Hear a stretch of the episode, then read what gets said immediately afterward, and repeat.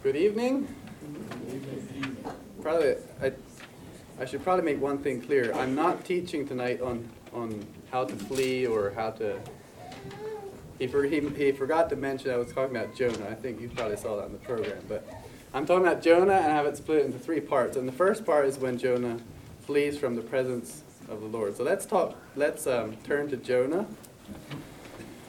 It's a little hard to find.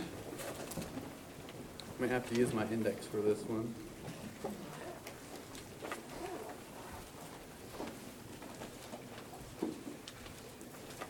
Right after Obadiah and Amos.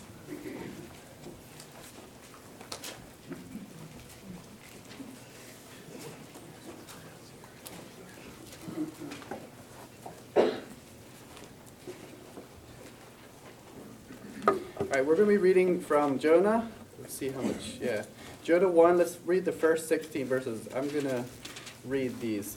Now the word of the Lord came unto Jonah the son of Amittai, saying, Arise, go to Nineveh, that great city, and cry against it, for their wickedness is come up before me.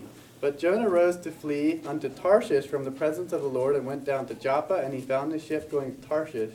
So he paid the fare thereof, and went down into it, to go with them unto Tarshish from the presence of the Lord.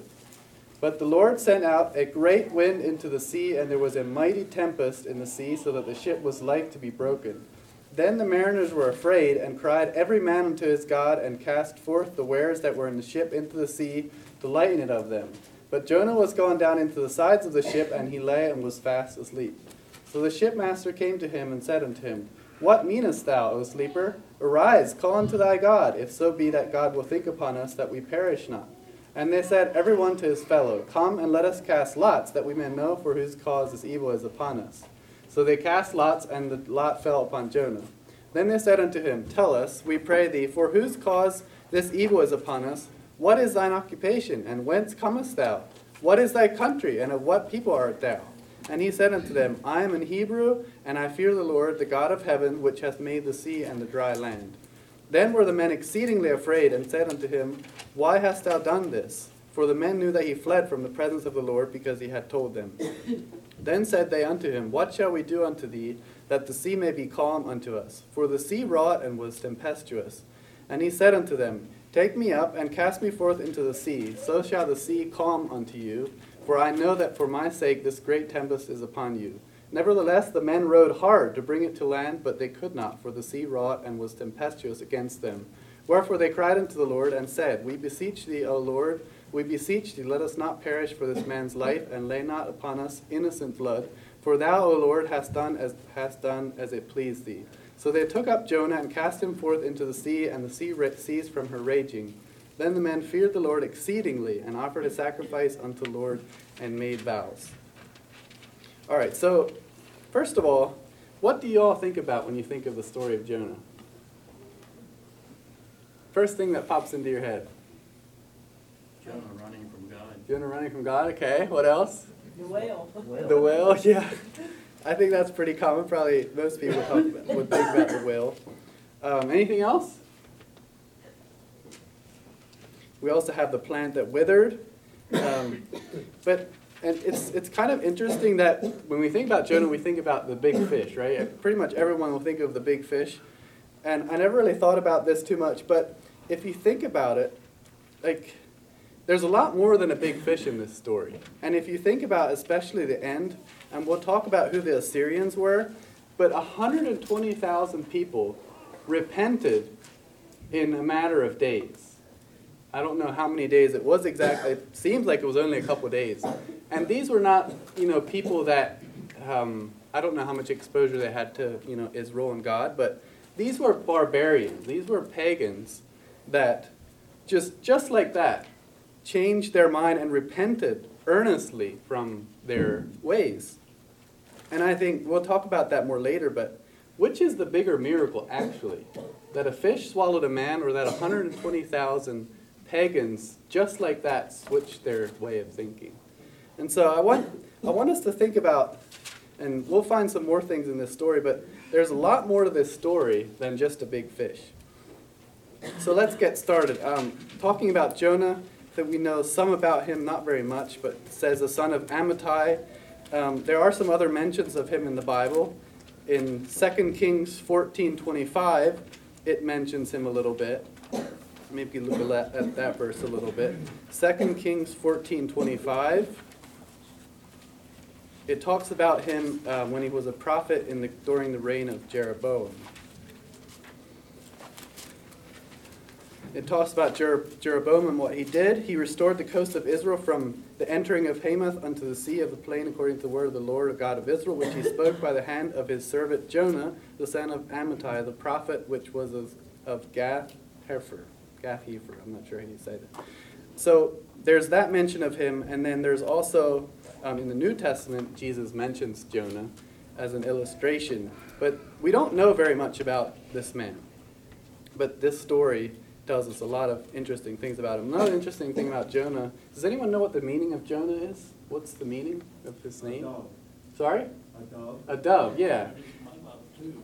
Yeah. What? That's what it's in my Bible. Yeah. Yes, I know. It means dove. I think that's very interesting because God sent a dove to these Assyrians. And you could think of God sending this, maybe a little- taking a little bit further, God sending an olive branch to this town, to this city, um, with a messenger called Jonah, which means dove. I think that's kind of interesting.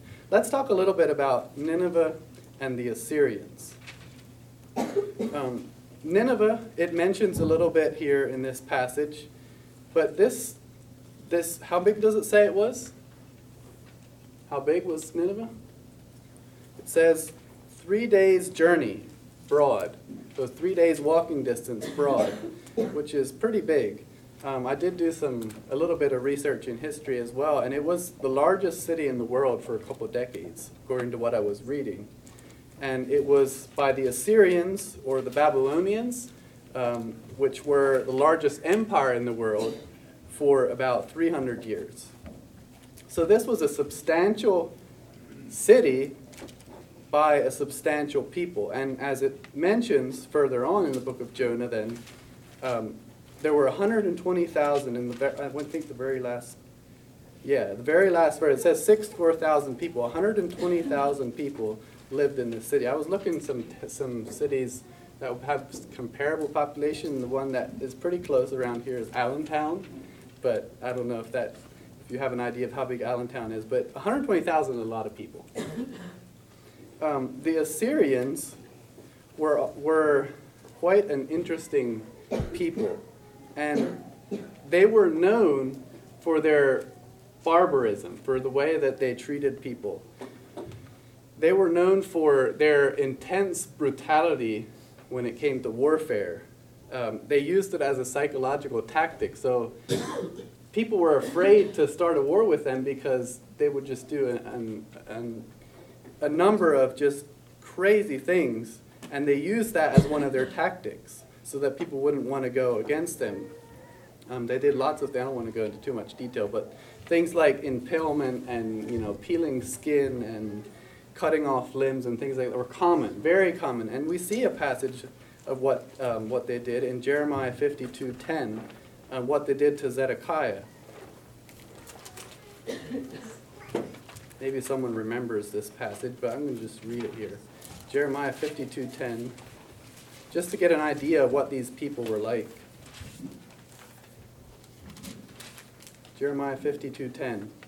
And the king of Babylon, remember, so the Babylonians and the Assyrians were the same people. And the king of Babylon slew the sons of Zedekiah before his eyes. He slew also all the princes of Judah in Riblah. Then he put out the eyes of Zedekiah, and the king of Babylon bound him in chains and carried him to Babylon and put him in prison till the day of his death.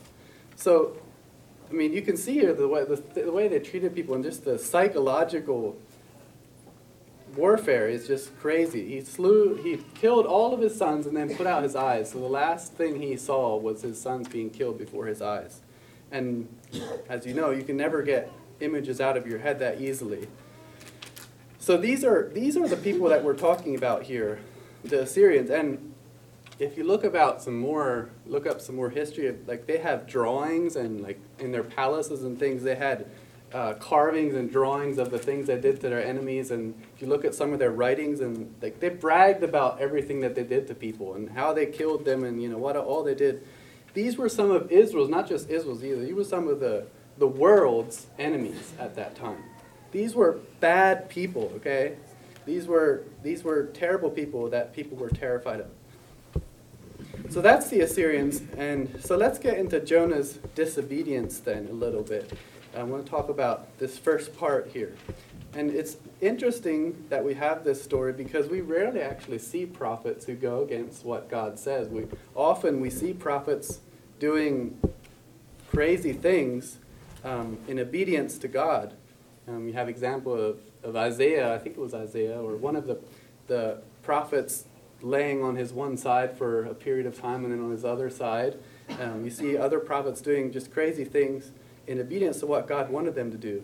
But one example is in 1 Kings 13, where there's a prophet um, that was told he wasn't supposed to eat or drink anything, and then this other prophet deceived him, invited him to his house, and then he told him that God had shown him that he was supposed to eat and drink at his house, and he was killed by a lion.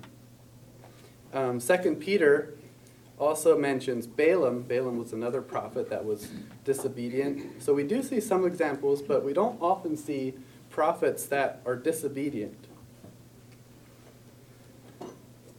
In verse 3, then, so God calls Jonah to go to Nineveh and cry against it. Then in verse 3, he rose up to flee unto Tarshish. And I was looking a little bit at what that word Tarshish would be, and it seems that you don't, you can't, doesn't, it's not really clear where this place was. Um, it's not really a precise location that we know of. It, the, in the um, time of Solomon, uh, the ships of Tarshish brought, um, they were trade ships. So they could have been coming from an actual place. The ships of Tarshish could have also meant like a, just a trade ships in general. Um, but either way, it was far. It was somewhere away. And I, I'm going to kind of make a parallel here. Uh, maybe it was just going to the, to the boondocks or to wherever, to somewhere away. And that's where Jonah was going. So I don't know if it was an actual place, but either way, it was far away. Jonah was just going as far as he could, pretty much. He probably looked for, I don't know if he looked for, you know, any ship that would take him the furthest. I imagine maybe that's what he did. But either way, he was going the opposite way. He was going away from where God was telling him to do. And I wanted, why do you think Jonah disobeyed? What I know I had one I had one misconception of why Jonah disobeyed, but why why did Jonah disobey? He was Probably scared. Sorry? He was probably scared. Maybe he was scared. Yeah, that's what I've always thought.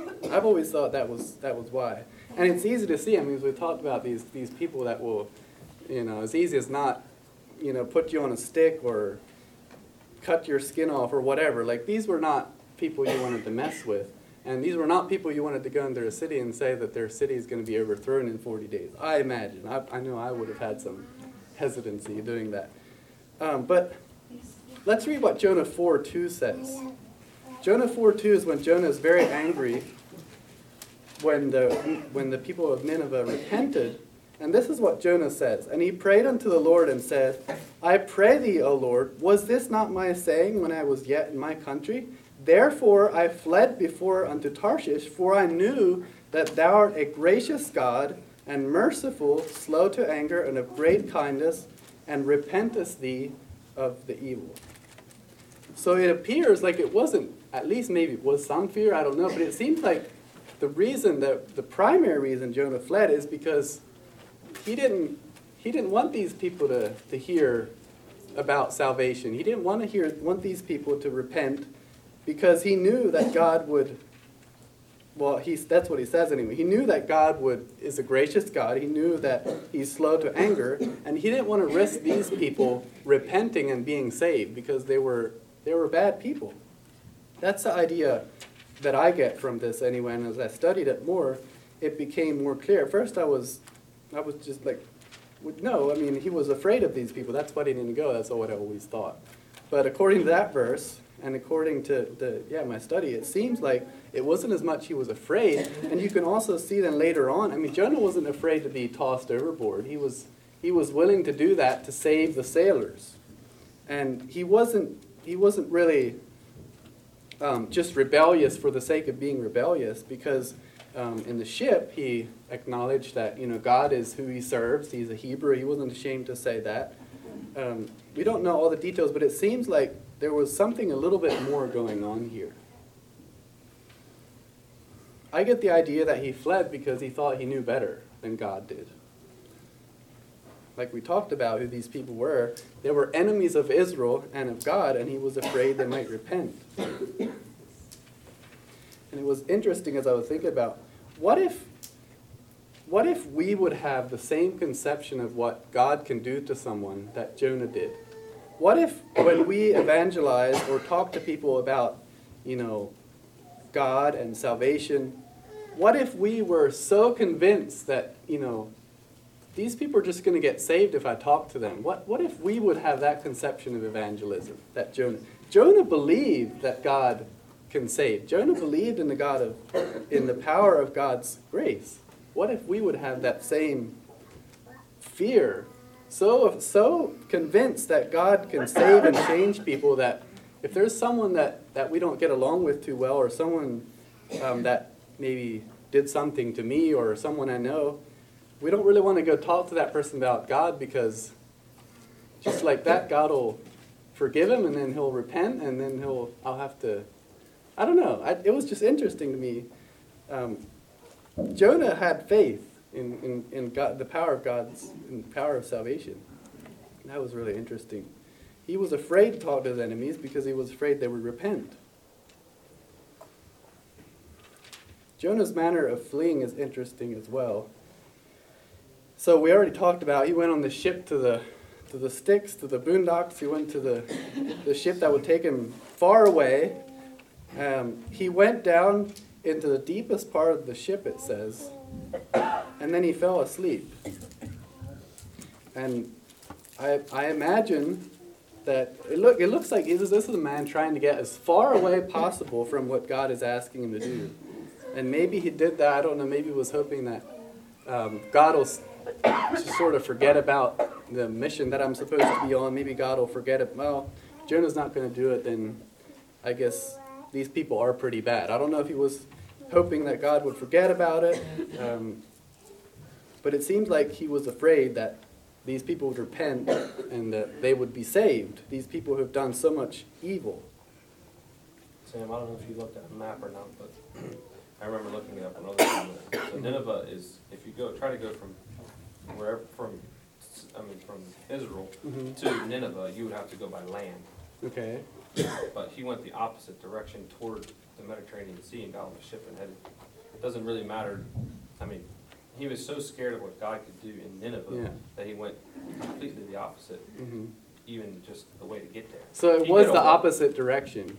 Well, at least to Joppa, like, and then if he's going on the ocean, like, yeah, I mean, in, in the Mediterranean Sea, which is, that's where Joppa. Yeah, and you ends. see that actually later on then about the sea and the dry land. Like uh, later on, Jonah talks about how God is the, the God of the sea and of the dry land. It seems like yeah, there's some there's some opposites going on as, as well. But yeah, thank you for that.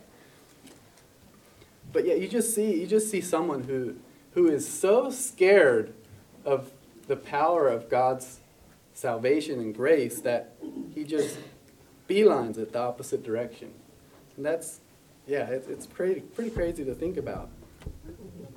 I think uh, Jonah was sort of a patriot, like Paul. He said, I, I'd myself a curse if I could see my nation saved. And I think that's what Jonah's attitude was. Uh, The thing he wanted was for Assyria to be destroyed, Yeah, and, and that would be the salvation of his nation. So he was willing to take a curse upon himself. I think he knew he would have the curse of God that disobeyed, but he was Yeah. willing to do that. hmm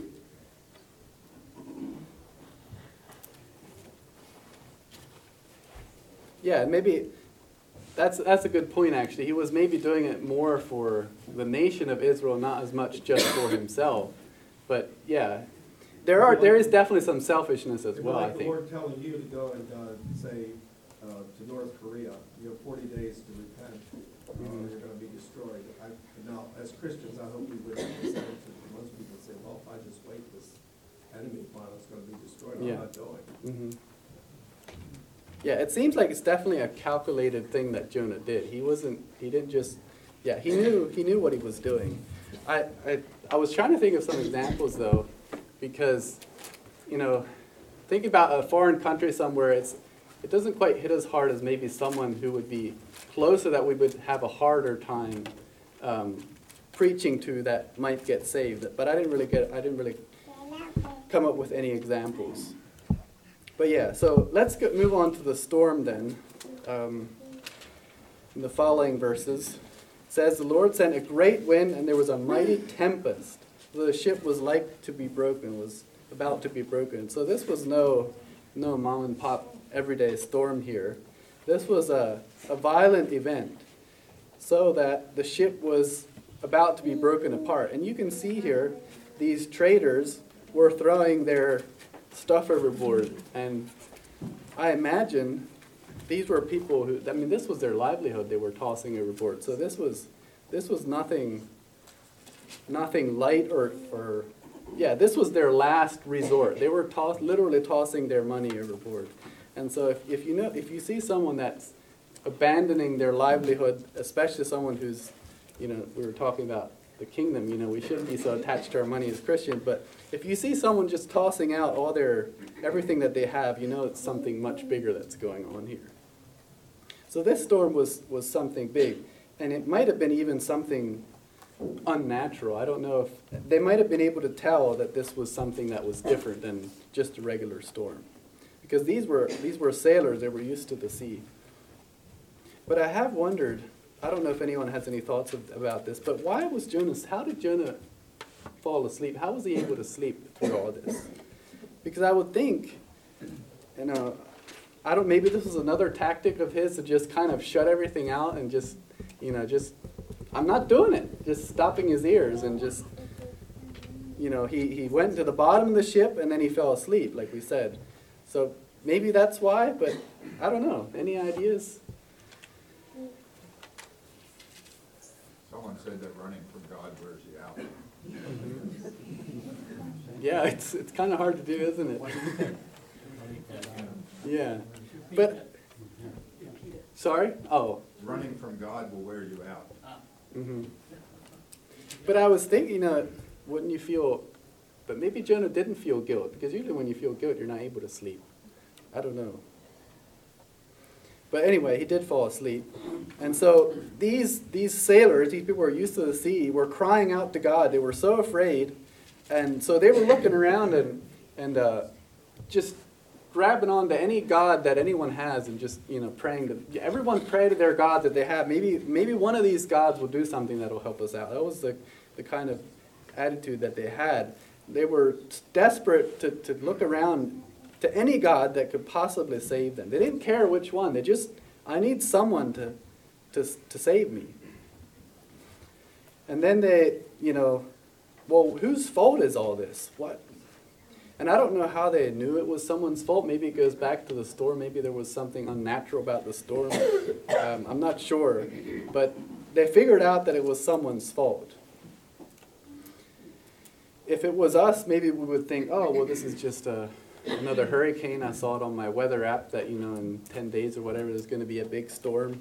Um, but this was, they, they knew something was going on here somehow.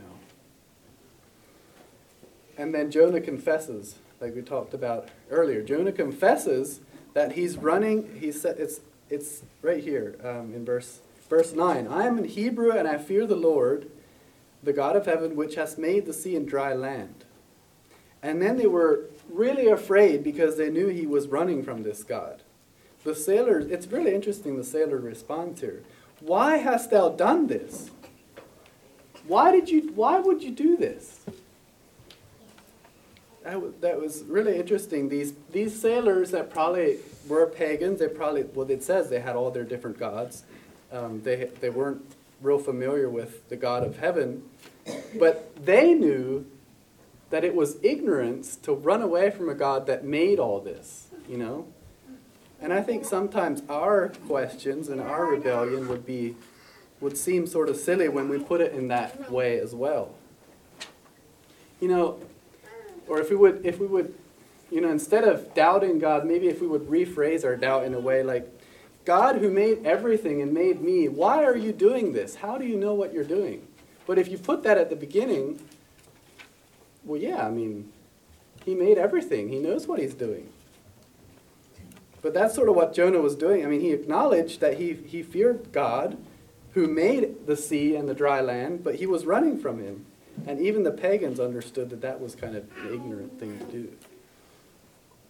In Isaiah, it talks about Cyrus, and it was. It, Cyrus was another um, king that was used by God. And it's interesting that here, I was thinking about, you know, there's another verse in the Bible that talks about, you know, the, the potter and the clay, how we shouldn't question the, the potter about what he does. But here it also mentions this in Isaiah 45, verse 8. Uh, I get this right? Yeah. It talks in verse in chapter 45 it talks about Cyrus. But then in, in verses 8 to 10, well verse 9 especially, woe unto him that striveth with his maker. It talks in the be, uh, beginning of chapter 45 it talks about Cyrus who's God's anointed, God's chosen even though he wasn't I don't think he served God necessarily, maybe he did somewhat. But he was a pagan king and then in, in verse 9 it talks about woe unto him that striveth with his maker. Let the potsherd strive with the potsherds of the earth. Shall the clay say to him that fashioned it, What makest thou? Or thy work, he hath no hands? And I think that's related to God choosing Cyrus, um, even though he was a pagan. So what, who are we to argue against God for what he's doing? That's what I get out of those verses. And then the next thing uh, the sailors asked what they should do. What should they do with this guy? What kind of ritual do we need to perform here? Get back to Jonah here. And again, um, here it, it talks about what they asked. You know, what should we do? They figured out it was it was Jonah, and then they asked him all kinds of questions. You know, and then he, he admitted that he feared God. And what, what should we do unto you? What, what do we need to do so that we get, I mean, you're obviously the cause of our problem, so what do we need to do with you so that we don't drown, so we don't all drown? The typical thing in the Old Testament about the heathen gods was you have to find something somewhere to appease them. Yeah. So if it was dry, the, something, the gods were angry with them. Mhm. Or if they failed in warfare, the gods were angry. Mhm. They had to find something to appease their gods so they wouldn't be angry with them. Mhm. And so here they have a man that serves the Lord and goes against their knowledge. They can't comprehend that at all. Yeah. and they're worshiping, you know, their gods that, To the best of their knowledge. yeah. And reaching for more knowledge so they can know for sure how to manipulate their gods to get favorable results. Right. Yeah, and so they're asking, what, what do we need to do? Um, and in verse, in verse 12, then Jonah tells them, well, you have to cast me into the sea. And here Jonah is, is offering himself, basically. I mean, we'll talk maybe a little bit about this, but Jonah had, Jonah, I mean, this was the end for Jonah as, as he knew it. He didn't know there was going to be more to this story. But the sailors were really afraid here, which is interesting. I mean, they just, the sailors here who didn't have much knowledge of God feared the Lord much more than Jonah did, which is really interesting. And here again, I mean, they're they're terrified of doing something so this God will have sort of like what you're talking about, like the gods will have revenge on on you know if you displease him. But they were really afraid here as well of killing Jonah because well his God might do something to us. And so they tried, you know, tried the best they could to try to row again to the to the land, um, but there was no way that was going to happen. And so they pray to, to this God of, of Jonah's. They pray to the Lord, and they ask him, not, don't let us perish for this man's life. Don't lay upon us innocent blood. Again, these pagans are have this terrified are terrified of the Lord much more than Jonah. Hmm. I was wondering here, like, why was it necessary for Jonah to drown? To, to drown, basically, why, why did could Jonah have asked for forgiveness? Was it too late for forgiveness, or was this maybe a sign for these sailors? Um, I didn't quite think through all why why that was necessary. Maybe Jonah just felt like this was this was something he had to do, sort of like we were saying earlier. I'm not sure, but Jonah offers himself like we talked again earlier, um, Jonah offered himself as a sacrifice here, basically. So he, he it was sort of, in a way, it was calculated. He, he sort of knew what he was doing. And he was willing to suffer or to, to die, actually, for, for Jonah's cause, basically, what he was. But do you, Um, do you think there's a chance that he thought there was some kind of plan, like, that he wouldn't die? Or, I don't know. I, I was kind of reading this I mean, like like- he didn't. Like, if he, if he did, then he would have had a lot of faith, you know, if you look at it that way, though. I don't know. I kind of look at it like he, this was the end for him. He was willing to, to pay the price so that these Assyrians would die, like, like he mentioned. That's sort of how I look at it. I don't know. There, I'm sure there could be other interpretations of this too. I've wondered too why he didn't throw himself in the river. The others felt so bad to throw him over. Why did he know? Like, He was more willing just to go over himself. There could have been an element there where it was something to help these these sailors, some, something to that they needed to be involved as well. I'm not, I'm not sure. I haven't quite figured that out.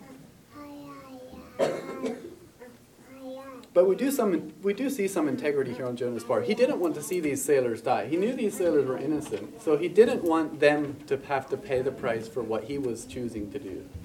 And that is something that that you know, good on Jonah for not.